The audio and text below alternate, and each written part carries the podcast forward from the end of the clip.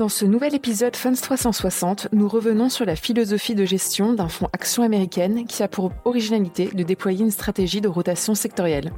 Le but étant d'identifier les trois secteurs les plus à même de bénéficier de l'environnement de marché et de revoir régulièrement cette identification.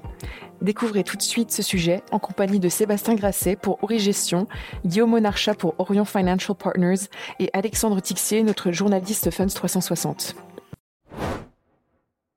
Sébastien Grasset, vous êtes directeur de l'asset management chez Auris Gestion, dont vous êtes également membre du directoire et associé. Guillaume Monarcha, vous êtes associé chez Orion Financial Partners. Bonjour Sébastien, bonjour Guillaume. Bonjour. Bonjour. Nous allons parler aujourd'hui d'un fonds action qui est venu étoffer la, gamme de fonds euh, Auris Gestion, dont l'intitulé dit déjà euh, pas mal de choses. Auris Gravity US Equity Fund. Alors vous, Sébastien, vous représentez la maison de gestion Oris, qui est la société de gestion qui propose le fonds. Vous, Guillaume, pour donner un peu de contexte, vous êtes associé chez Orion Financial Partners et vous êtes conseil euh, du fonds. c'est un fonds euh, action américaine, Big Cap, qui a l'originalité sur son front stratégique de déployer une rotation sectorielle. Euh, c'est au fond tout ce que tout gérant cherche à faire, mais là, vous poussez la démarche dans son expression la plus pure, Sébastien.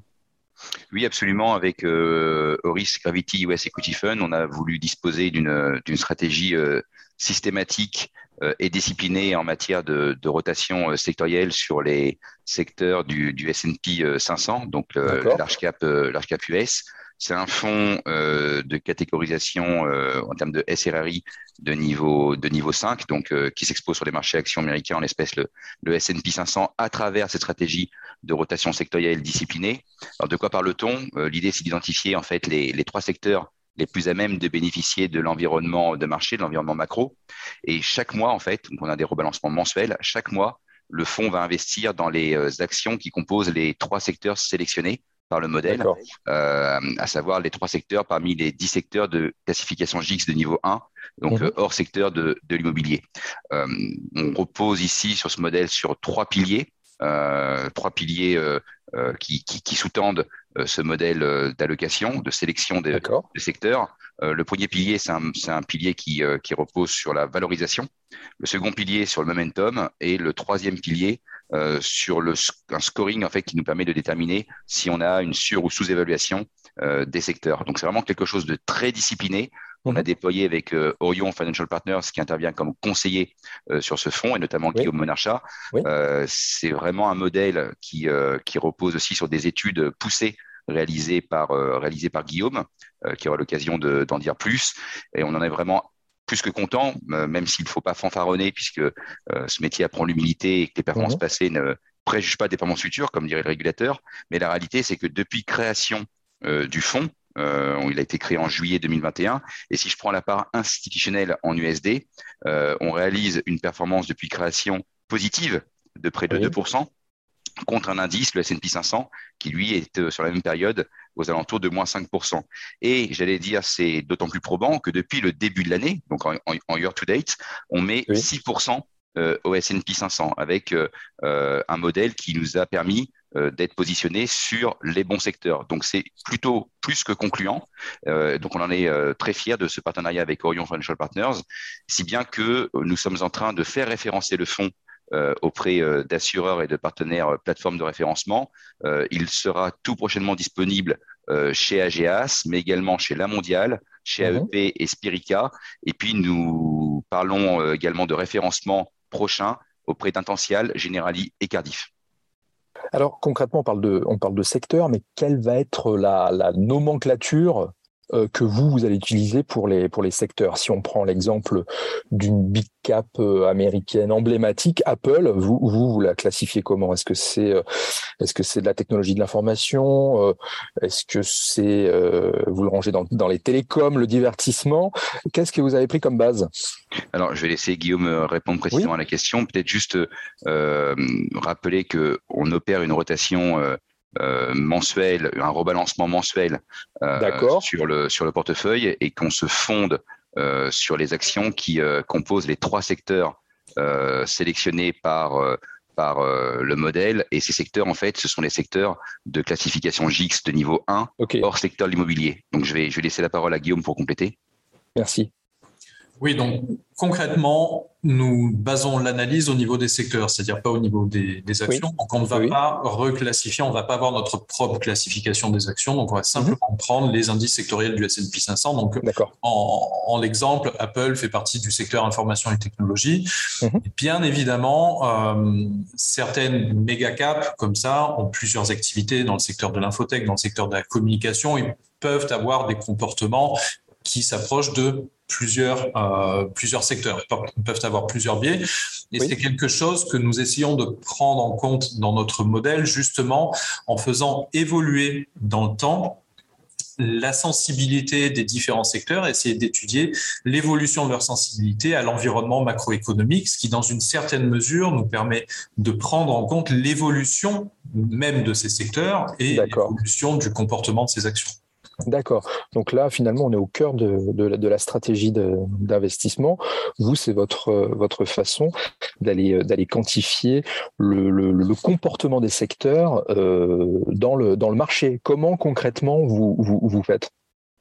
Alors concrètement, euh, une stratégie, les stratégies de rotation sectorielle parlent à tout le monde et c'est vrai que l'image mm-hmm. qu'on en a et l'idée de départ euh, en construisant cette stratégie d'investissement, c'était de prendre bah, ce, que ce que tout le monde connaît de la rotation sectorielle, à savoir lorsqu'on est dans une phase d'accélération de cycle, on va plutôt aller sur des secteurs cycliques, à savoir des industriels. Lorsqu'on est en phase de récession, on va plutôt aller sur des défensifs.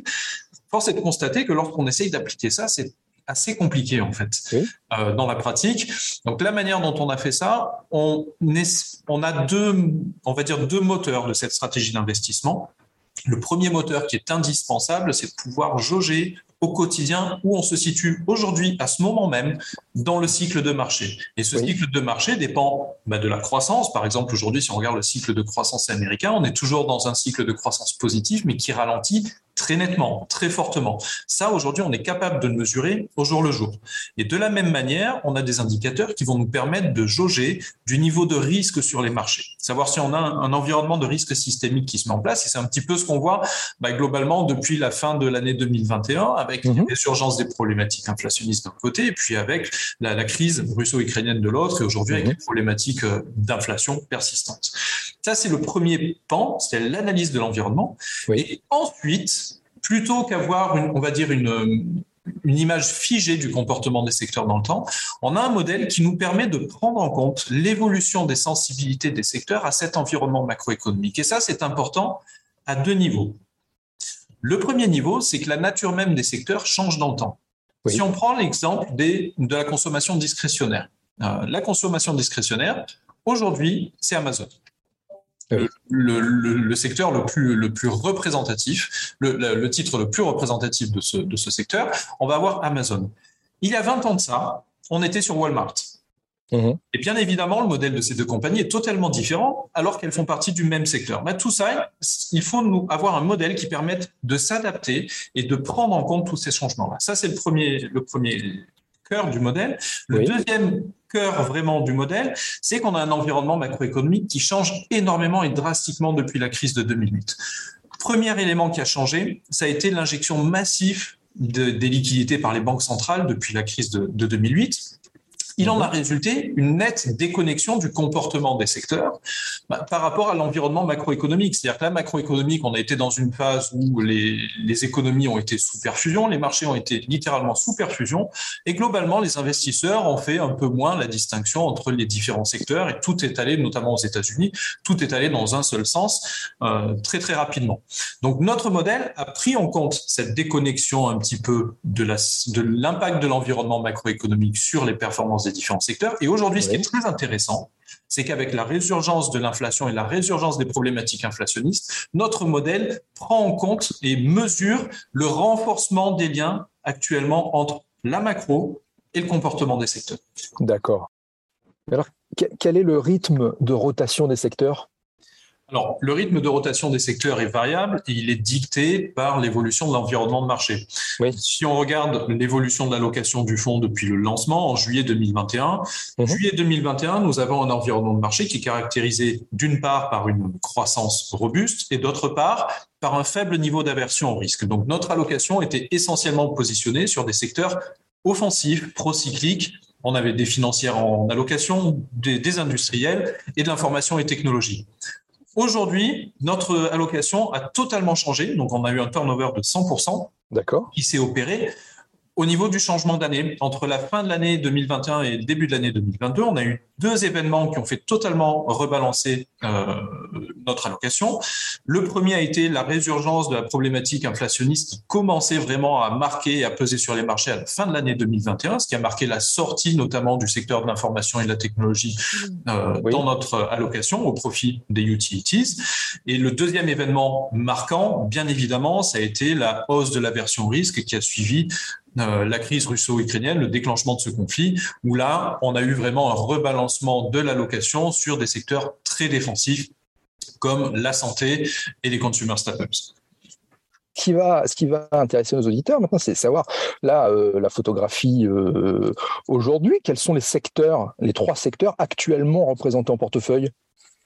Alors aujourd'hui, nous sommes sur des secteurs qui ont tous les trois le même profil, ce qui n'est pas nécessairement toujours le cas dans, dans l'allocation du fonds. Mais aujourd'hui, mhm. nous sommes sur des secteurs qui sont à la fois procycliques et défensifs. C'est-à-dire qu'ils vont bénéficier d'un cycle macro favorable aux US, qui est toujours le cas même s'il ralentit, et qui vont aussi défendre le portefeuille en cas de hausse du stress de marché, ce qu'on a vraiment aujourd'hui sur les, sur les marchés.